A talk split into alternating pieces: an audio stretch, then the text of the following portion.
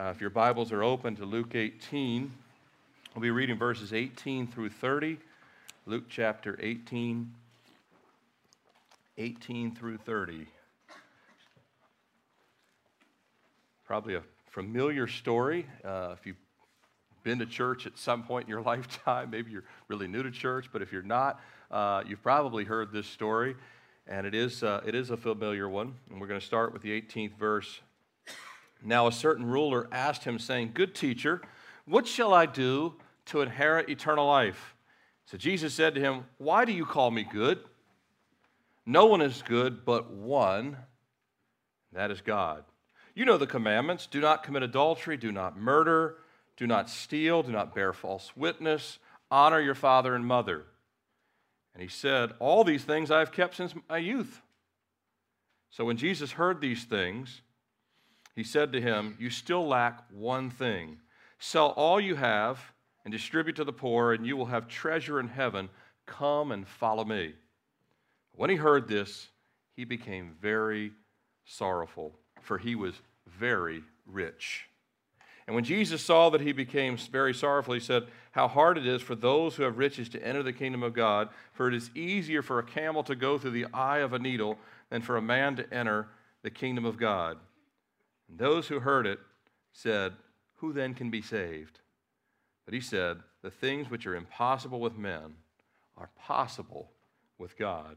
And Peter said, See, we have left all and followed you. So he said to them, Assuredly I say to you, there is no one who has left house or parents or brother or wife or children for the sake of the kingdom of God, who shall not receive many times more in this present time and in the age to come eternal life. Let's pray again. Lord, we just ask right now that you would minister by your Spirit, open our eyes, open our ears. Lord, you know what each person needs. This text may be for one person in one area, but for someone else completely different. We pray that your Spirit would speak individually to each heart. We would receive and be strengthened. And maybe if someone doesn't know you as Lord and Savior, this will be the day they would surrender to you. It's your name we pray. Amen. This story, as I mentioned, familiar probably to many of you. Uh, it's actually recorded in three of the Gospels. You can find it in Matthew and Mark as well. So, all uh, three of the four Gospels record this taking place. This isn't a parable, this is actually an interaction Jesus has with someone who is young, who is wealthy, uh, and really has everything that most people want in life. And if you kind of look at uh, our own country today, uh, you probably have noticed that much of what is advertised to society is if you could if you were only younger if you only had more money if you only had all the things you could possibly attain in life. I mean this is what hollywood is about. This is what television's about. This is what the movies are about. This is what everything that we constantly get the billboards everywhere we go constantly tells us you would finally have it all if you just had more of what it is you are currently searching for this guy had a lot, didn't he? He was, the, the scriptures are clear. He was very rich, very rich. But he did come to a conclusion that there was, he thought there was something he couldn't buy, and that was the afterlife. He came to the conclusion how do you purchase the afterlife? How do you ensure that you can continue a great lifestyle after you die uh, because being Jewish, he certainly believed there was an afterlife. You know, some people don't believe there's an afterlife, uh, but if you're born in a Jewish home and, at the time of Christ, you certainly still believe there was an afterlife.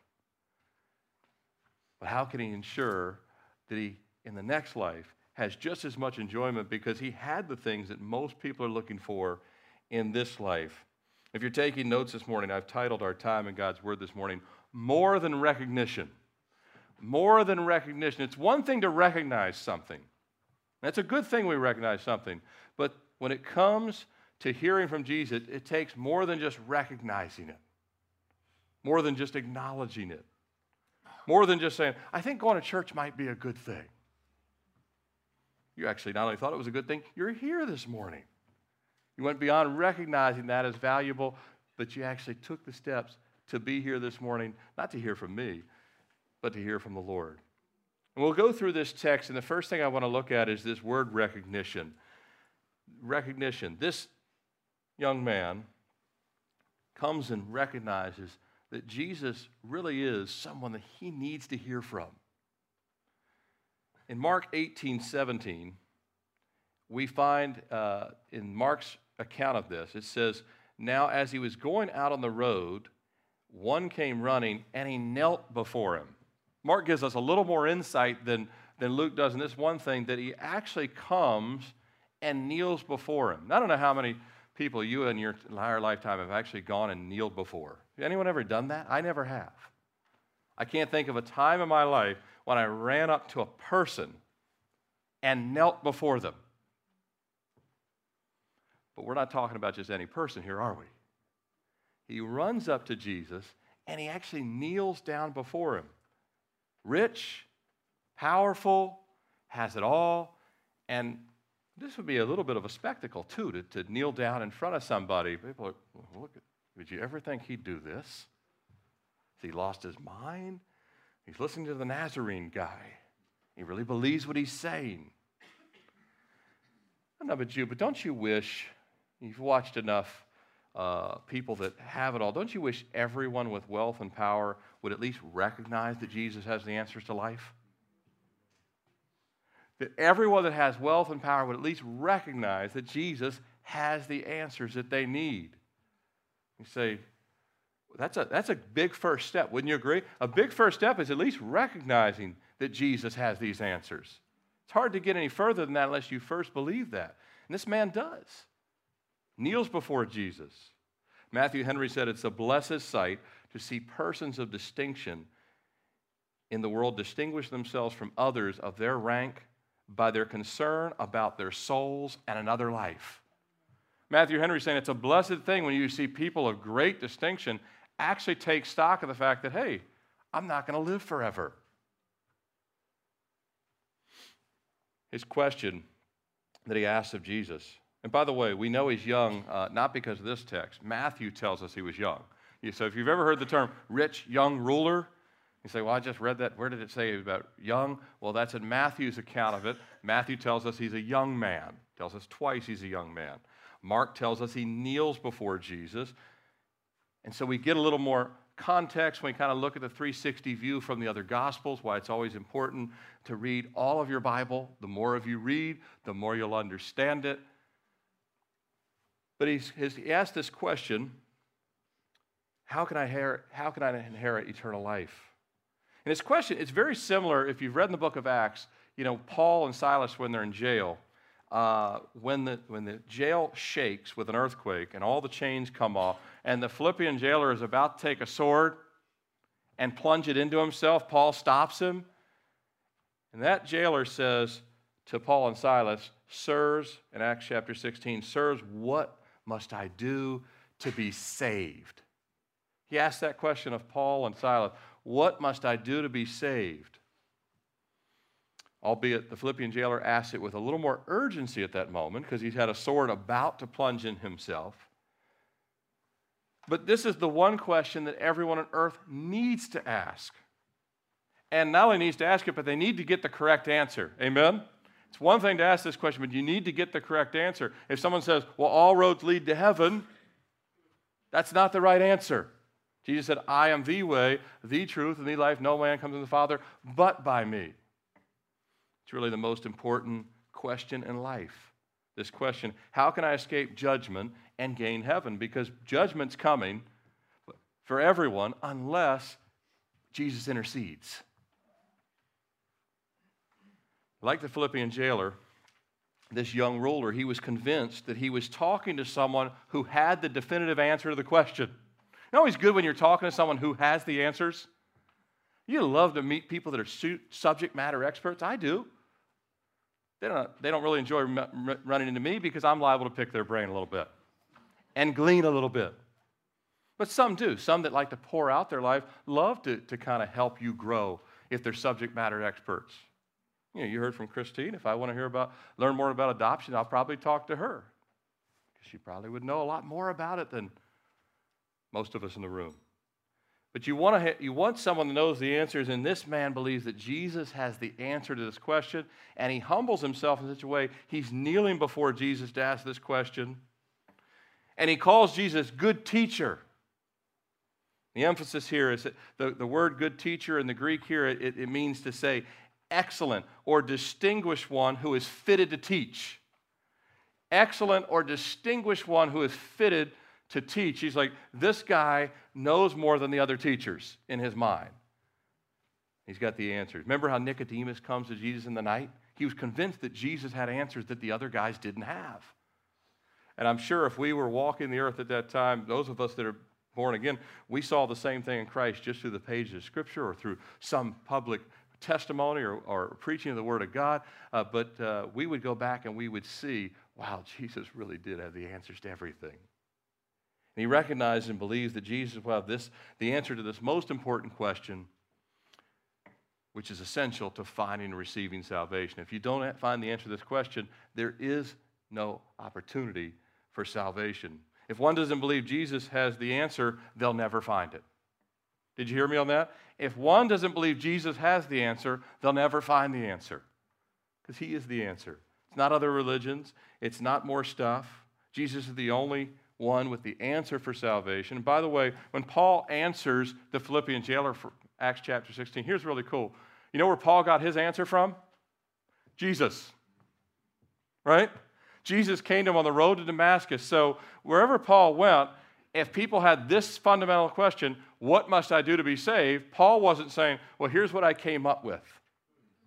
Paul got his answer from Jesus. So when you're talking to someone at your workplace, or you're talking to someone and they ask you, Where'd you get this answer? You say, I got it from Jesus. You don't say, You got it from Pastor Tim. You didn't get it from me. It's in the Bible. If I didn't exist, the answer was still here. So that we get this answer from the Lord. We get our answers from Jesus, we give them to other people. We're simply passing along something. It's eternally important. But of course, he wants to know more. He wants more than just the answer. He wants the assurance that he'll, in fact, have eternal life. Not just the answer to the question, but the assurance that he'll have eternal life. But before Jesus gives the full answer to his question, he challenges man's perception of Jesus, of the law, and of himself. He challenges perception of Jesus himself, of the man, but also the law. Let's look at the next. If you're taking notes, so we first looked at recognition. Let's look at reproof. Jesus' response in verse 19. You know, Jesus, he, he all, so often responds in ways that we have no idea this is coming kind of answer, response, right?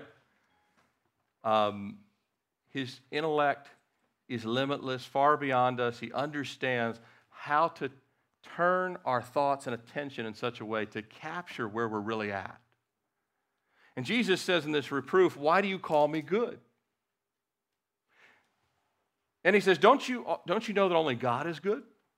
You, why do you call me good? Don't you know only God is good? The implied truth here is that this young ruler is in fact speaking with God in the flesh. This is the implied that Jesus is giving him. If you think I'm good and you know only God is good, one plus one equals Two. You're a bright guy, you're an educated guy. If you think only God is good and you're saying, I'm good, I'm more than just a teacher. In other words, do you know who I actually am? Not just a distinguished teacher, not just a good and excellent teacher with accurate information, but God incarnate. And then Jesus briefly recites commandments 5 through 9 of the Ten Commandments. He takes him through these five commandments. Do not commit adultery, don't murder, don't steal, don't bear false witness, honor your father and mother. So, commandments five through nine. And each of these directly involve human relationships. All of these are human relationship related. You don't like your neighbor stealing from you, right? It's good to have good relationships with mom and dad, right? These are all relationship based commandments, each of these. And this is Jesus subtly laying the framework that the standard of God is perfection.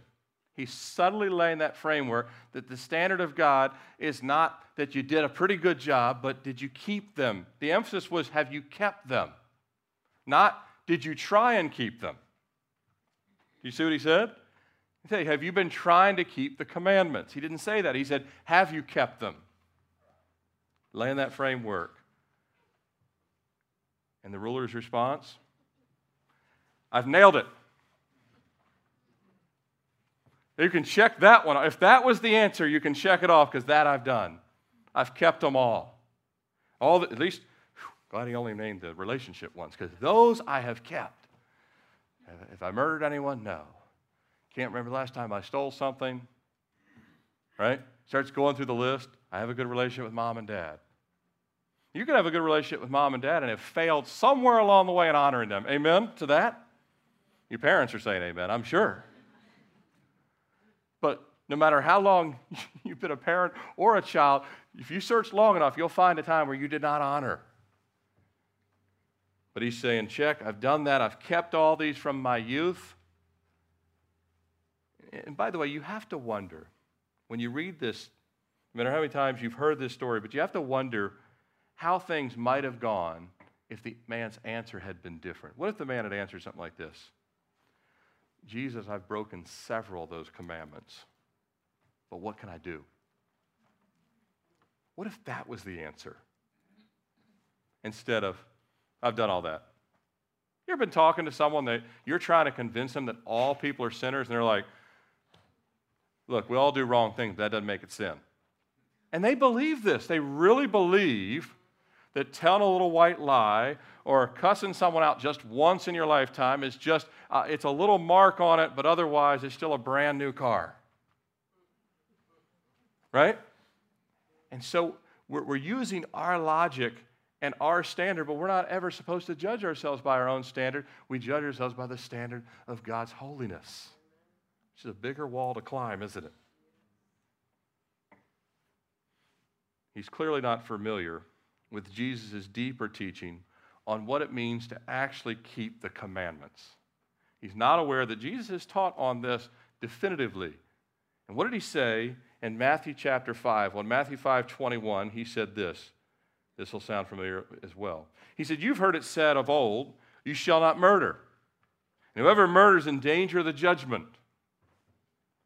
You've heard it said of old, you shall not commit adultery. But I say to you, whatever or whoever, I'm sorry, whoever looks at a woman to lust after her has already committed adultery with her in his heart. If your right eye calls you to sin, pluck it out and cast it from you, for it is more profitable that one of your members should perish than your whole body be cast into hell.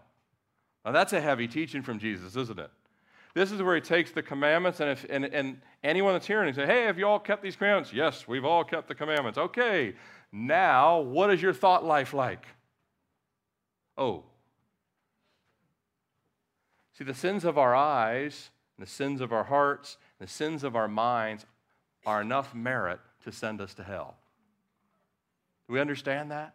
The sins of our mind, our eyes, our thought life is enough to merit God's holiness saying, You've compromised it to the point that you're under judgment. It's not just the sins of actual physical actions.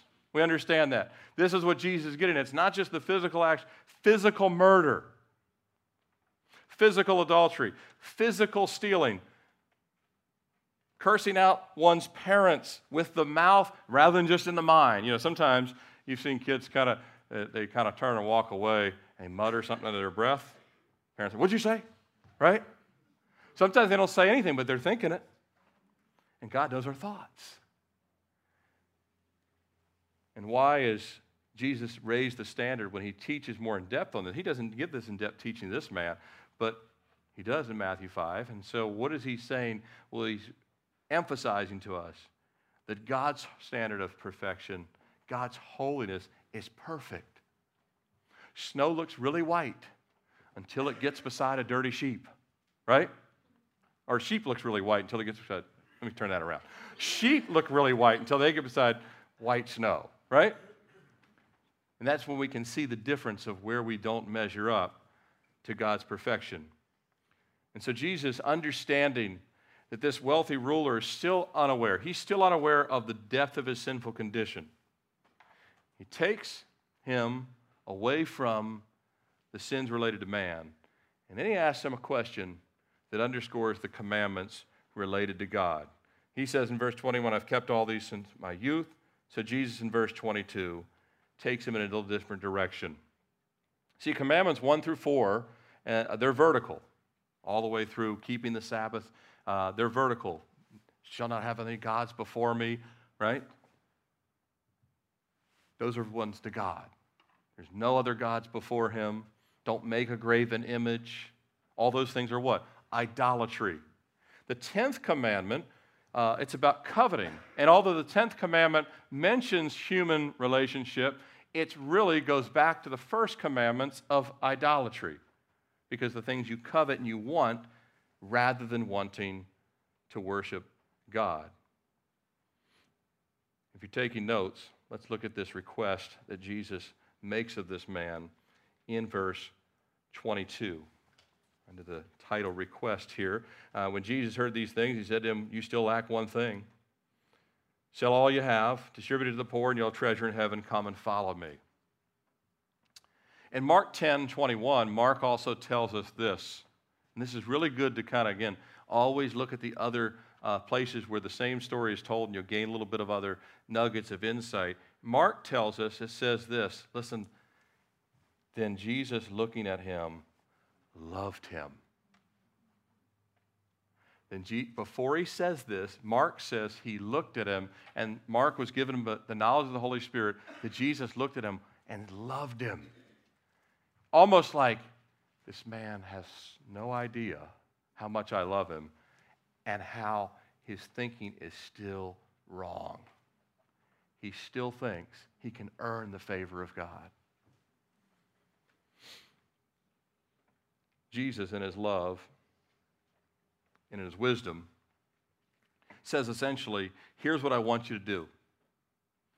Since you've kept commandments 5 through 9, which Jesus knows he hasn't, over the course of your lifetime, I'll buy your argument for just a second that you've kept them all. I've got a challenge for you. And Jesus will always say exactly what needs to be said to convict us and to bring us to that place of the valley of decision, to bring us that place of surrender. Why? That we can receive the outpouring of grace, that we can receive God's mercy. He has to bring us that place that we can receive that. Do you believe that, church? That Jesus will always give us what we need to come to the place of genuine humility and surrender. Why? Because He loves us because he loves us. The world actually doesn't love us. The world will lie to us but doesn't love us. And Jesus says these words I want you to sell everything you have, give it to the poor, and follow me. Ouch. If you're the rich young ruler. These words sink in like a thousand pound weight on him. He was very rich. Words that uh, would lift his weight of sin and guilt were the last words he was hoping to hear. This was not the response he was expecting or hoping to hear. Maybe he, he would have been fine with Jesus said, All right, here's what I want you to do make a huge donation to the temple. Got it. Where's my checkbook? I'll make a big donation. I'll even, can you name a pew after me while you're at it, right? Make a big donation to the temple, not a problem. Yeah, I don't even care if it's tax deductible. I'll make a big donation to the temple. No big deal. Doesn't ask him that. Maybe Jesus says, just go tell five of your closest friends that you have caught religion and you're now one of those born agains. It'll be embarrassing, but you'll still have your money. Okay? Doesn't do that either. Maybe something like in the Old Testament, uh, uh, Elisha the prophet, when the Naaman, the Syrian um, commander, uh, had leprosy, and he was told to go wash in the Jordan seven times. Maybe I can get something crazy like that. Everyone looking at me like a nut, but at the same time, the bank account is still secure. He doesn't get any of those things. No. The request was like an arrow to the heart because Jesus knows exactly what's holding each person up.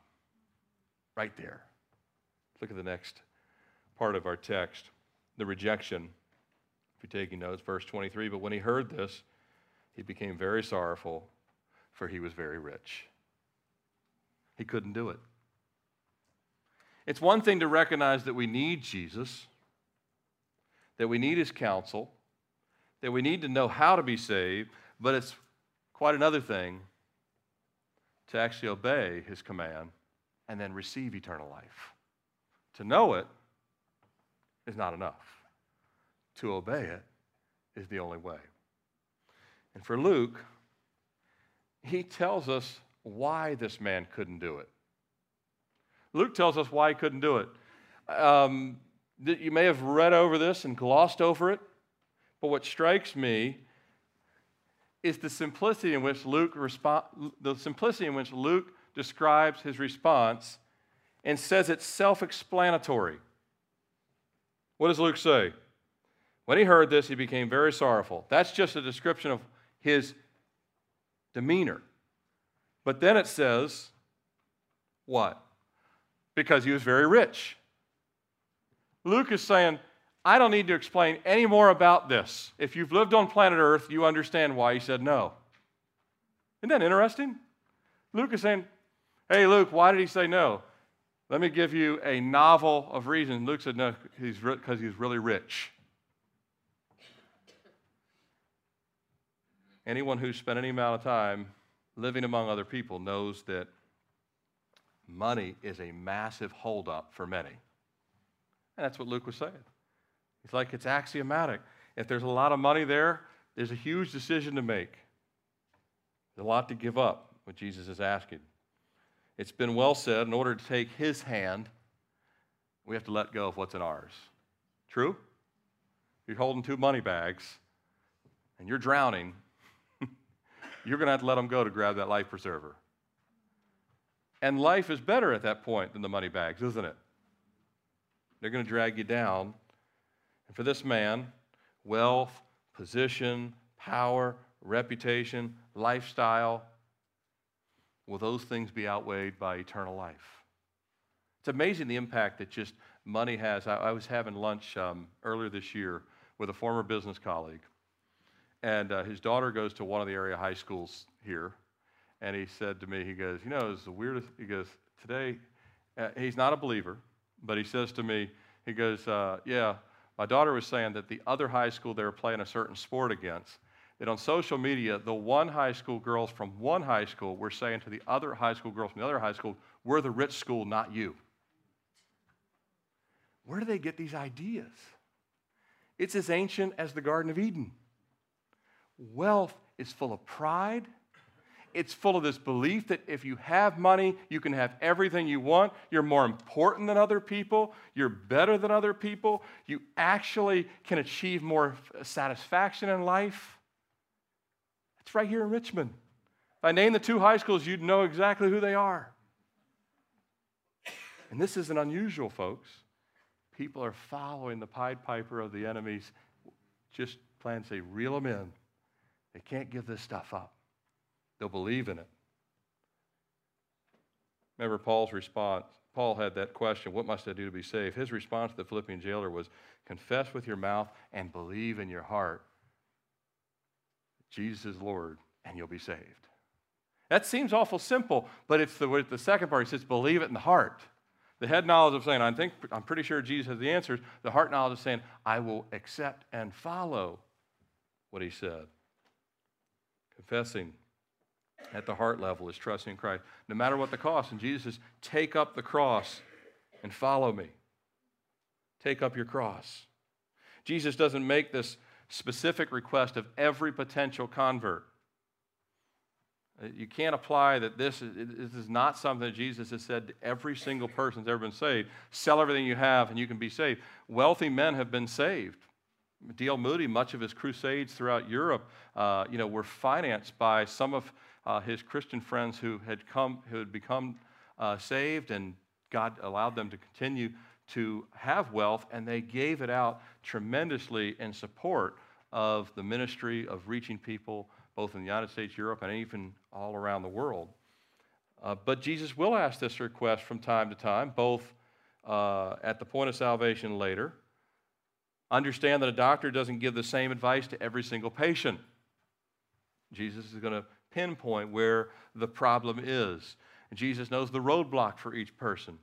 For the woman at the well, hers wasn't wealth, was it?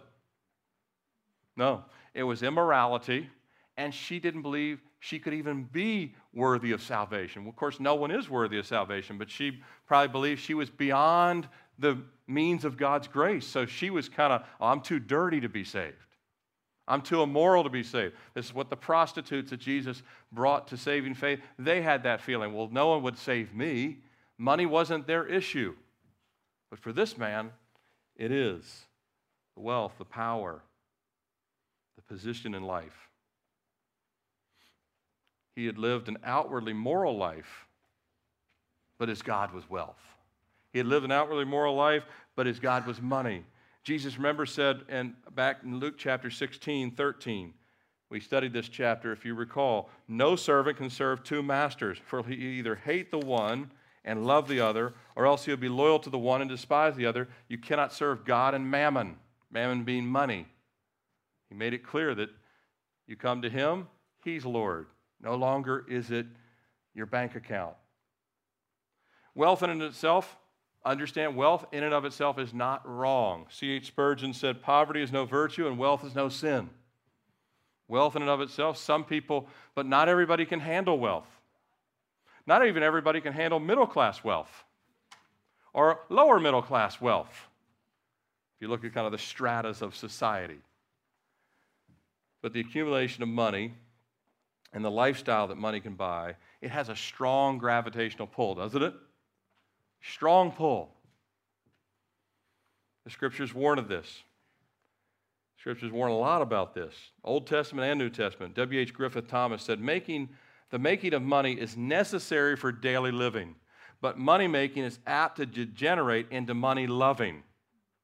And the deceitfulness of riches enters in and spoils our life.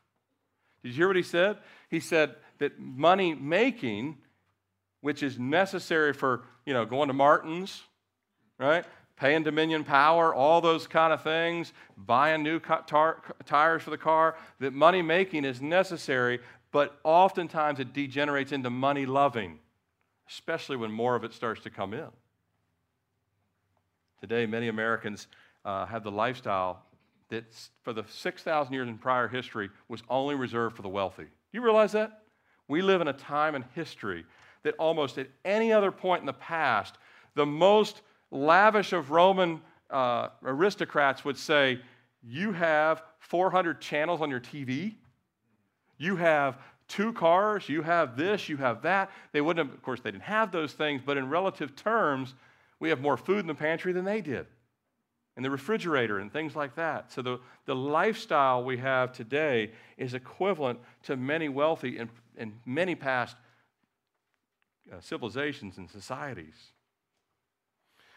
But this, this kind of crossroads for the rich young ruler is not a once in a lifetime thing, even for us as believers. It actually will cross our paths more than a few times in life. Do you agree with what I'm saying? It'll cross our paths more than once. I wasn't always a pastor, as you guys know. I was in the business world. In 1999, when I, I got hired by Microsoft, I was with a Canadian company before that. When I got hired in 1999, we made the decision my wife would stay home, which I didn't want that decision at first. I was like, no, you're not staying home. We want double income. We have all this, you know, all this. And I was saved too. And I was like, so finally, the Lord convinced me I was wrong. So she was going to stay home. And, and a, a week later, I get a call from uh, the recruiter and saying, we want to hire you. And they doubled my salary so it made the same exact as me and my wife were making combined. God kind of handled that, didn't he? Right? So it was the exact same. It was like, boom, to the dollar. To the dollar. When you kind of combine them, I got, the, but, but that was in 1999. And so, and then in 2000, at that time, the stock price was like 118. Of course, then the Justice Department came and all this stuff happened. But I went to Dallas, Texas on a trip, uh, and it was a team building kind of thing at what my boss's boss's house. $800,000 home. Steve Beuerlein of the Dallas Cowboys was living across the street from him. And uh, $800,000 home, and my boss had already sold enough shares that both of them uh, both of them had between 800,000 and a million dollars in stock options cashed out. And they were still receiving the salary. So th- these were higher up. But my, they knew I was a Christian. And my, my boss, not my boss's boss, my boss says to me, he goes, Tim, someday you'll be this rich. I'll never forget it. Summer of 2000, I'm at the house and I'm seeing the pool and all this stuff. And he goes, Someday you'll be this rich. Instantly, the Holy Spirit said, You know you won't. I heard it as loud and clear in my head. No, you won't. And I don't want you to want that. I don't want you to want, you're not, I, felt like the Lord said, you're not here for that. That's not why you're here. Uh, three times in my career, I almost hit, I almost hit the payoff mortgage kind of bonus year, and all three times it failed. And God never let it happen. And I understood that, you know, that God was just showing me that these things really are a tremendous gravitational pull. Luke said it's because he had a lot of money. Looks like it's self explanatory. It is a massive weight. Many of us, when we came to Christ, we had a lot less then than we have now. And it was easy to come to Christ at that point, wasn't it? I remember when, I, when we got saved in 1995, uh, you know, I would have gladly accepted a pastor's salary then because we were eating ramen noodles and trying to pay off college loans, right? But perspective changes with time. That's why I said this nexus point, this decision point, will happen again in our lifetime. And we'll have to make decisions and say, you know, in my life, when I was in the business world, many times I knew there's a fine line between doing your best work and saying no to all the other things that everyone else is chasing. Very fine line. And I always said yes to Jesus, and it cost me again and again and again. But it didn't cost me spiritually, it just cost me with the higher ups that were saying, oh, he's not really committed to the big time. Doesn't really want to climb all the way where everybody else wants to climb. And but you know what? Heaven, Jesus said, when you get there, that's where it's all going to matter, right? This life and the life to come. Many in the body of Christ are much like the rich young ruler still right now. They're at these decision points in life.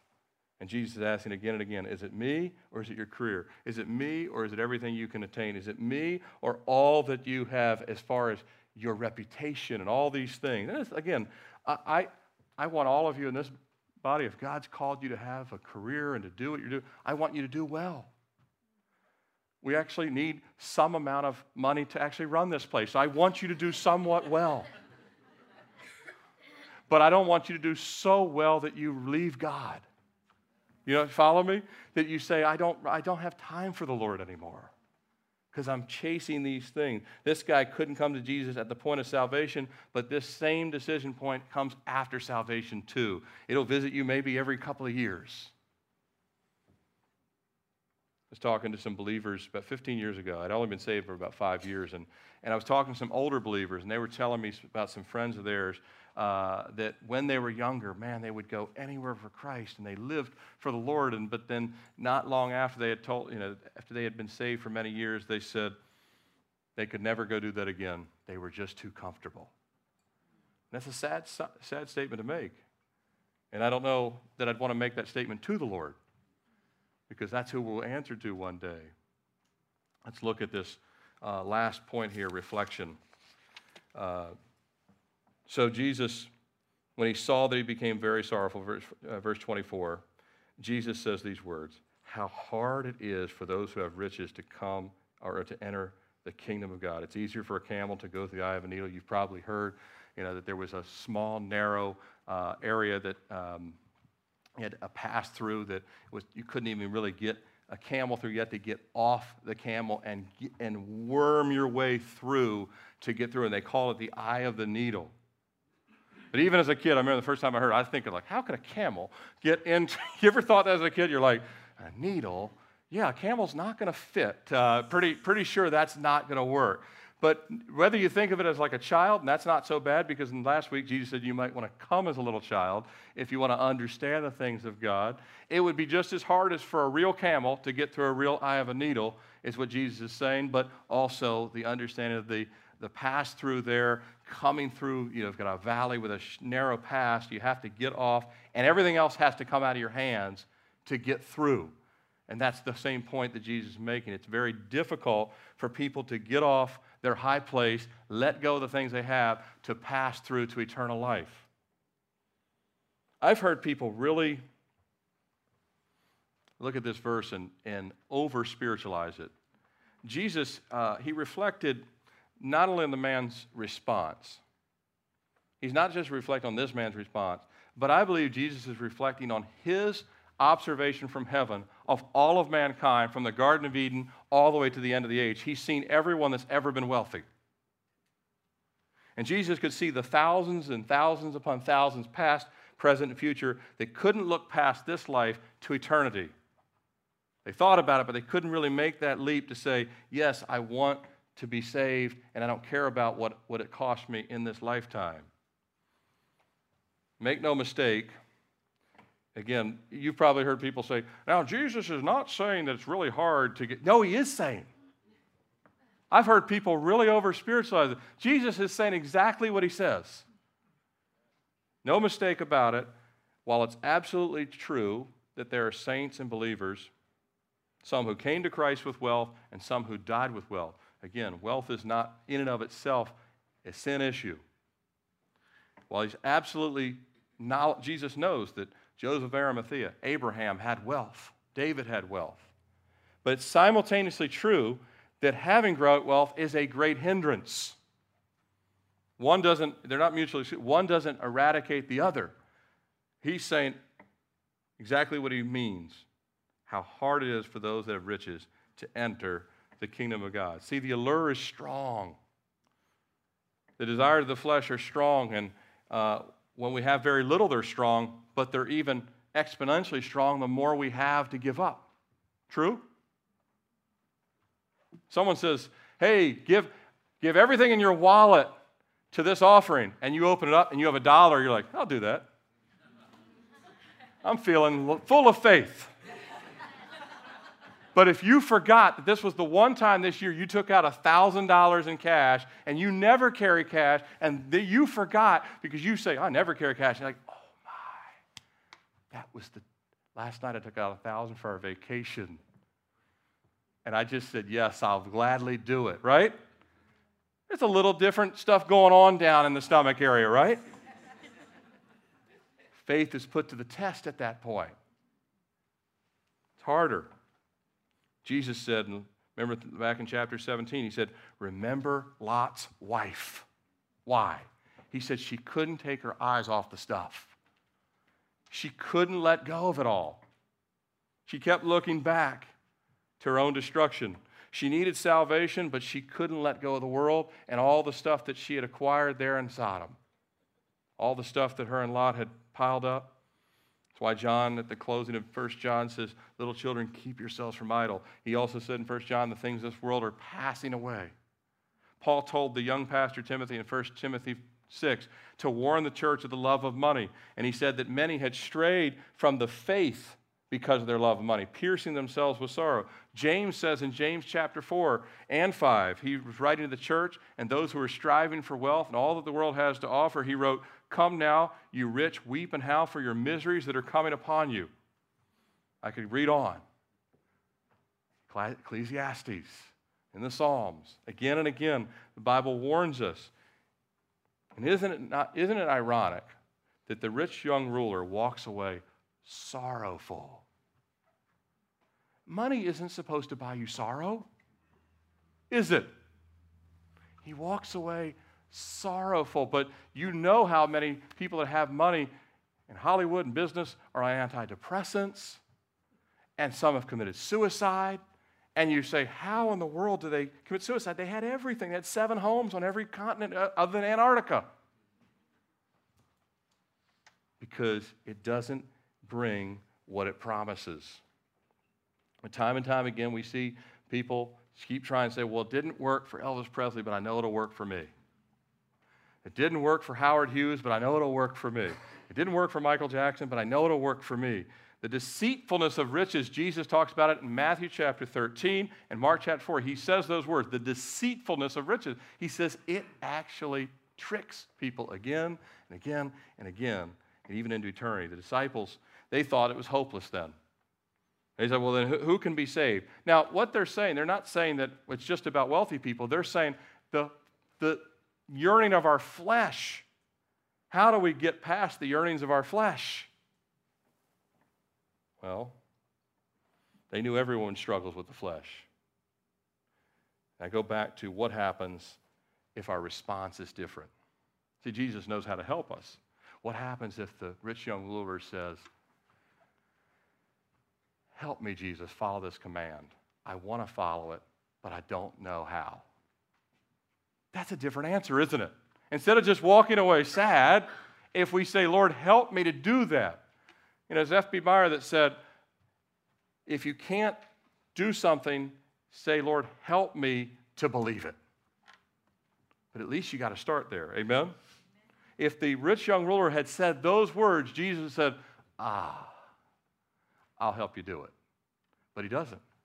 He'll help. Wherever our faith line is, God wants to move it a lot further forward. Amen? That's what he's doing. That's what he's doing.